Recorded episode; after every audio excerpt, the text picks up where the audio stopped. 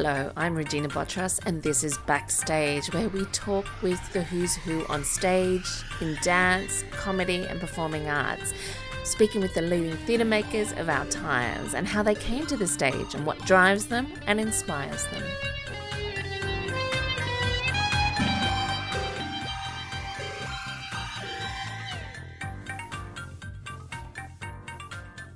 Well, as part of Sydney World Pride, Salon Flamenco is offering a different kind of series of events that are taking place at the Stonewall Hotel. And my guest is Annalouise Paul, the creative director and curator of these events.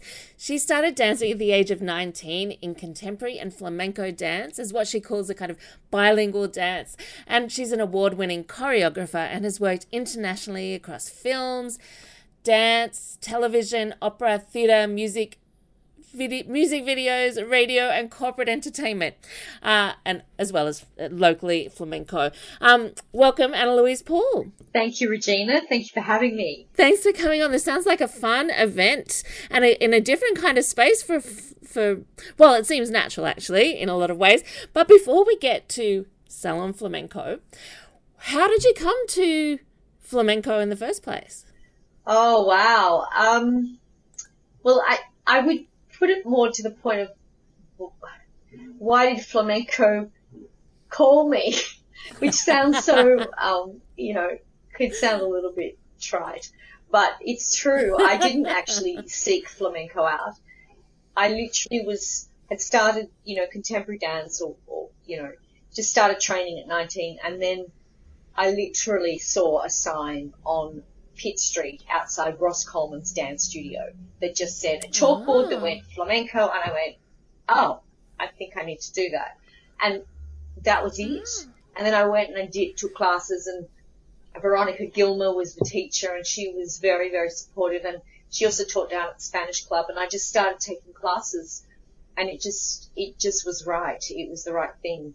Um, so yeah, I can't say that I sorted it out or I saw some show or some artist and was inspired. It just was this one word, this word that held majesty and power in it yeah. that drew me in. You knew when you saw that sign, obviously. But what is it that it brought to you? I mean, you said majesty and that, you know, is that what it is for you? It is what it is for me. It's, it's deep and it's, um, it's emotional and it's it resonates with me at a at a really kind of um, ancestral level, I guess. Um, although I again I didn't know that at the time.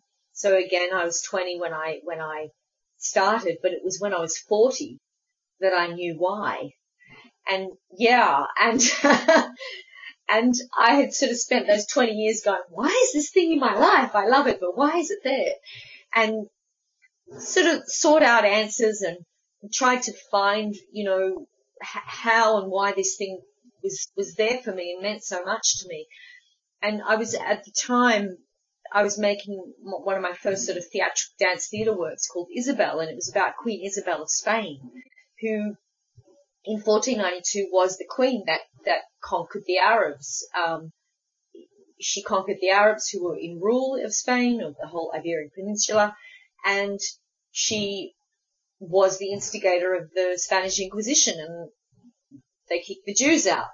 Um, and then that same year, 1492, she funded Columbus on his second expedition and he got lost and ended up in America or what became America, right? So that was a really phenomenal year and all these things, you know, pushed and pushed. And so that expulsion of the, the Jews at that time and eventually the Arabs as well is what actually we believe and know formed flamenco. So flamenco is this beautiful kind of fusion of Arabic and Jewish and, and of course Gypsy, or we don't call them Gypsy anymore, Roma people, um, and and the local Andalusian culture. It's it's always this this mixing of all different songs and laments, even African rhythms, because of course when the Spaniards went to America, they brought back the African slaves and those African rhythms became embedded. So for me, when I was 40, I started,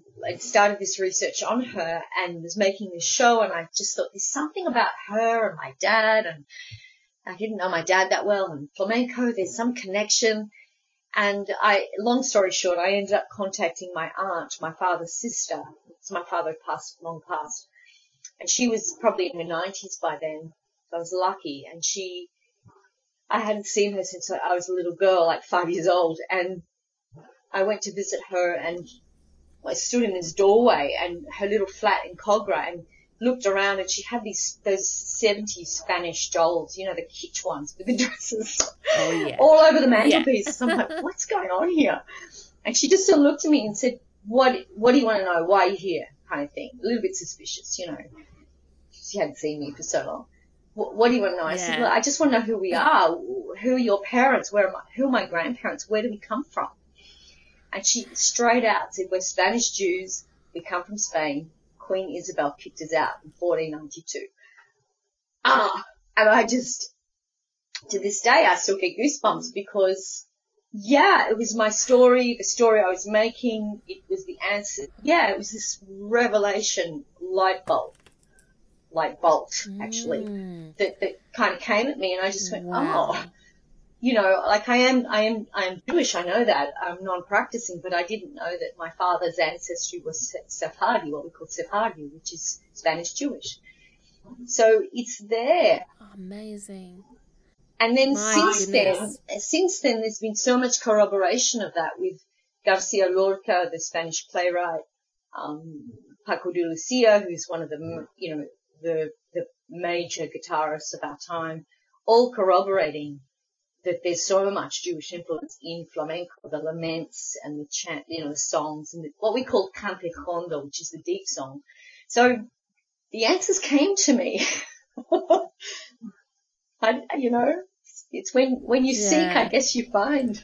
Yeah, indeed. And and gosh, it makes sense because I mean, flamenco has that really oh, it's passionate and emotional and like powerful it seems all of those things wrapped up together. Yeah, and it's also this level of sacredness in there because there's the liturgies and the the um you know there's there's so much kind of reverence around it when we perform, and and people people tend to think oh it's this touristy thing and people you know the dancers are just Mm. dancing wildly and and you know but it's not there's so much in there and um you know flamenco is also very much a study it's like a classical ballet or a classical musical form. It's a study, you know, it takes years and years and it's not just something you get up and can kind of learn in, in 10 lessons. Not that social dances are like that, but it's not a social mm. dance. People think it's a social dance. You can just kind of get up and, and learn it fairly quickly and get on the mm. dance floor. So all of those like the hand movements and the the arms, do they like the storytelling? Can you talk to me about the storytelling within the dance? Yeah, so in actuality, there's no storytelling. It's all about No. the emotion. Yeah, I was, I was literally going to say, I mean, all of that influence from Indian culture, where the, the Roma people come from, you know, in, mm-hmm. in their Indian classical forms, that is all about storytelling. In flamenco, it's not. It's, it's all about the emotion. So we have different songs and different palo, what we call palo, different rhythms, if you like. Um, and they each evoke different feelings and, and moods and of course the lyrics and the guitar. Each one is very different.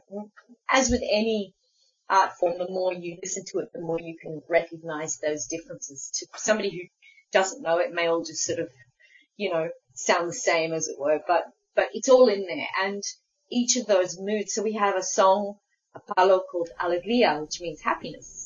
Of course, it's quite bright, and, you know, and then there's the Solear, mm. which is more about solitude and, and sense of loneliness, and then it goes even deeper into Segurias, which is, you know, mm-hmm. really exploring grief.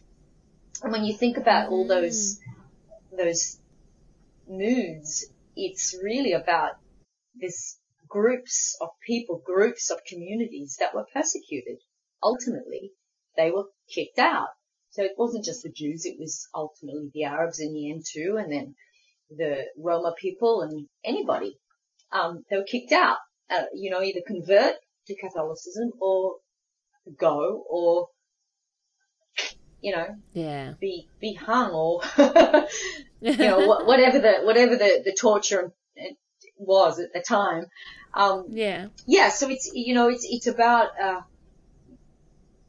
you know finding your voice and and owning your voice and, and and speaking your voice through your dance, your song, your your music, um, Okay. and that's where the power comes from. So, but I read, like, looking around at your, you know, information, you like using storytelling. So, are you bringing in storytelling in your the work that you do, though? Yeah. Yes, absolutely. So for me, I, I apologies. So flamenco itself is No. not about that, but I love storytelling. I, that's in my Yeah. heart as well. Um, I guess as an Mm. actor and you know somebody that, that just Yeah. has worked in film and opera and all those things. I love story and yes. So in fact, the Isabel work was a dance theatre work, and I used text Yeah. um, to tell the story. So that that particular story was set on the night of the night before her coronation. So it was her, it was Isabel going through her her own kind of um, conscience and machinations in her head of how she was going to deliver the speech and and you know the potential you know power that she gained, but also maybe the guilt that she might be feeling for some of this you know, beha- you know, these, these war crimes really. Um, and so it was this, it was an exploration of madness, actually. And it was inspired by the 9-11, um, George Bush and that, that whole, that just this sort of crazy time. I just said, wow. And, and ironically, that was 500 years exactly when she got into power. So that's what I think inspired me was that that event in history. Um, so that that was that story, and then you know the most recent show came out of COVID, and during Yeah. COVID I was dancing outdoors because I I couldn't dance in my apartment. So I went to the local community space in Rushcutters Bay, and I was dancing on a veranda outdoors, and people would be walking by and going what are you doing? Oh my God, I've been to Spain. Some people knew, some people didn't know. And it was this whole beautiful journey with community. And one day, fairly early on, this little boy came by on his scooter. Or, he, you know, he was riding the scooter and, and I had my back to him because I was, you know, dancing, whatever. And I sort of turned around because I could feel somebody was there. And he said, are you making a show? And I said, no, I'm just practicing right now. He goes, are you making a show? And I said, ah, yeah, I'm making a show. And he goes, for everybody? And I went, yeah, for everybody. and literally, that's what happened. So 11 months later, I made a show called Flamenco for Everybody. And then that got picked up. I got a little bit of money from Create New South Wales during that kind of COVID activation period. And now it's actually on tour. It's going to different venues. Um, and we're selling it. So that's a story that, again, uses live flamenco. I've got a singer, a beautiful singer, a guitarist, percussionist, but I actually tell the sto- that story and talk about what happened on the veranda. And then the following, the tail end of it is the following year when we went back into lockdown. I ended up on the little wharf at Rushcutters Bay because I couldn't access the veranda. And so then my explorational journey out, literally outdoors on the wharf and mm-hmm. dealing with the boats or not the boats, but the boaties and the nature, the sounds of mm. nature and, and how that influenced everything. So, you know, that's an, another story as it were. But yeah, I love to contextualize it within, within something that, I mean, I love doing flamenco regardless, but, but contextualizing it within a, a story that I guess for me, um, maybe just situates it some, somehow in our world history you know, Mm. gives, you know, because otherwise I feel like, you know, you just, you can go out there and do flamenco show after flamenco show and people don't necessarily understand what it is. I mean, you know, in the Yeah. sense that they just think it's this dance from Spain and you're wearing a red dress and like the little Fan. cliche mm. dolls that my my aunt had. You know, there's, Yeah. right. That's that's the image, and it's Yeah. like no flamenco is beyond that. It's that's a that's an artifact of Franco's dictatorship. Mm. of how he wanted to portray mm. flamenco. yeah, it gets gets deeper and worse. Uh, you stop me when you need to. oh, it sounds fantastic. There's so much in there. So tell me about Salon Flamenco at the Stonewall Hotel on Oxford Street and what's happening over its next week. Like Tuesday to Thursday, um, but it's not in the evening. It's like all kinds of things. Tell me what's happening. Yeah, so Salon Flamenco is a platform for experimental work for artists that are experimenting within the flamenco realm, not not just myself, but there's many artists, dance artists and guitarists. Um, I don't think we have any singers this year. And basically, there this year um, we've been graciously um, hosted by Pride Amplified, which is wonderful, at the iconic Stonewall Hotel where the gay riots were back in the day. Um, so we have two workshops. One is introductory flamenco with Paloma Negra on the Tuesday, and then a creative lab in the afternoon with Tomas Araquero. So that's on Tuesday the 21st. Then Wednesday and Thursday night, we have the evening shows. It's the same show both nights at 7.30 p.m. But prior to those shows, on the Wednesday night, we have a free um, session, which is uh, dedicated, it's a panel talk and Thomas Araquero is leading this actually. He's going to uh, MC it.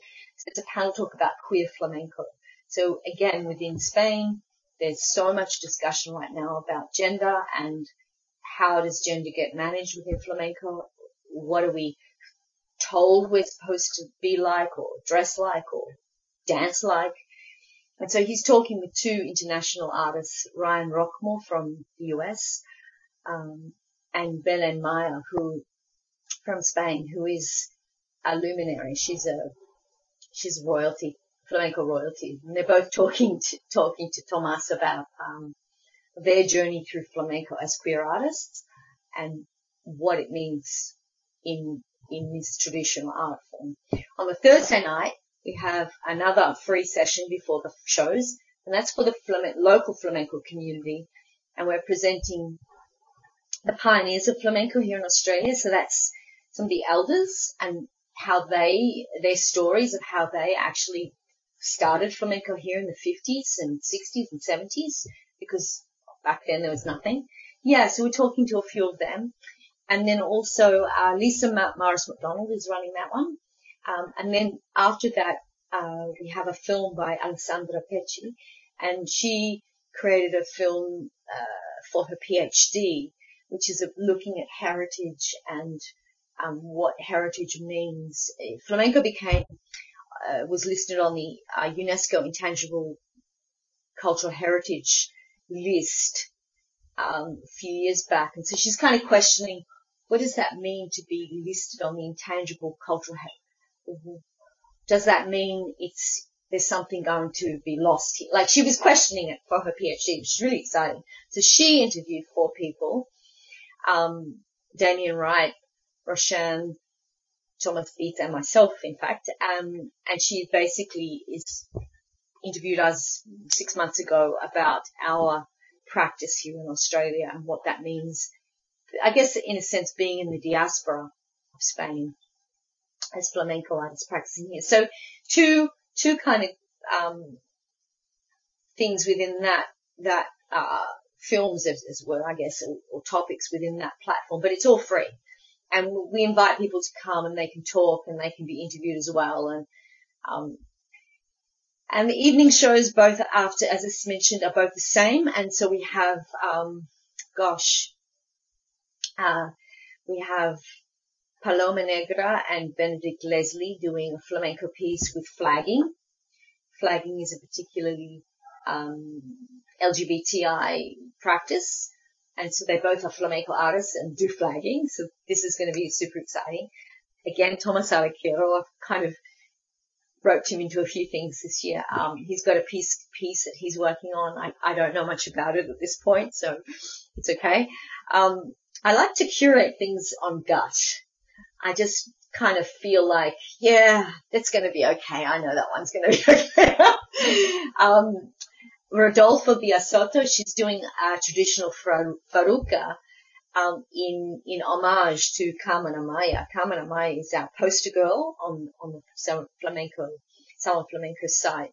Um, and Sa- Carmen Amaya in the 50s, she pushed the envelope by being the first woman to wear pants. And that, that may not seem like a big deal in, in today, but back then that was pretty darn massive. She shocked a lot of people, but she was extraordinary, so she got away with it too. So, and then Reina Takeuchi is doing a contemporary flamenco piece. And then I also have, um, that sounds very proprietary. I also have, sorry, we also have special guest artist all the way from Adelaide, Marduk Gog, and he's a guitarist and he explores sound with electronics and uh, takes, he'll take us on a journey starting in flamenco, but we don't know where it will. And that's kind of exciting. and one short film by Lisa Maris McDonald where she, she, I don't know how she did it, but she got herself into the bull ring in Seville, empty, and shot a film. She shot, you know, had her husband as a filmmaker, herself dancing in the bull ring. It's extraordinary. So that's, that's, that's what we have. Wonderful. so much to see. You've got a festival of your own inside the festival it feels. It feels like that. You mentioned you were you were interviewed for the the film with the four guests that's being shown. And what does it mean for you to be here now? Well i guess what it means for me is you know when you're living so far away from the motherland as it were or country um there's a respect shown to the to the culture of course but you also, I also cannot pretend that I'm living in Spain and living this flamenco life. So flamenco for, for flamencos is not just the art form. It's, it's kind of a, a way of being in the world and, and culture. So I'm, I'm, I don't, you know, I, for me, it's like, well, I'm sorry, I've still got to go out and, and go to the post office and, and get to Central Station or to get to you know, wherever I'm going to get to, you know, there's still an engagement with Australian life. And so in that sense, it's, it's, that's why I love telling stories. That's why I created Salon Flamenco. It's about actually, for me, saying, well, how can I, how can I express flamenco through this Australian lens, as it were? Um, or not lens, but through this Australian life and and yeah. what does flamenco mean in this society? And I and I feel like there's so much place for it because we have so many, um, you know, people that come to Australia who have suffered trauma and, and torture and come from places where they've come to Australia and they're seeking refuge and they're seeking safety. You know, um, mm. that there's a relationship there for what yeah. flamenco can offer. Similarly, our First Nations people have also suffered deeply, as we know, under colonization. Mm-hmm. And so there's, there's a definite kind of place there for flamenco to express those things um, through through the art, obviously. And so I, I guess yeah. that's what it means for me. I don't know if I've answered that properly or not. Oh yeah, you did. So what is the way of being for flamenco as as the culture? Is it that kind of is it being able to express yourself? I guess what I'm saying is, you know, there in Spain particularly, you know, there are there's a flamenco community that live and breathe it every day. And and that's all they do. So in that sense, I'm, that's what I'm saying is that that's not so possible here because there isn't the, the local bar that you can kind of, um, you know, inhabit for five hours a day before you've got to go and do something else or something. You know, like there isn't that. It's a different life here. So that's kind of what I meant by that. Well, in the meantime, there's a big event going on within World Pride, Stonewall Hotel, from Tuesday, the 21st of February to Thursday, the 23rd. Annalouise Paul, thank you so much. It's been such a pleasure to talk with you. Thank you, Regina. Thank you so much.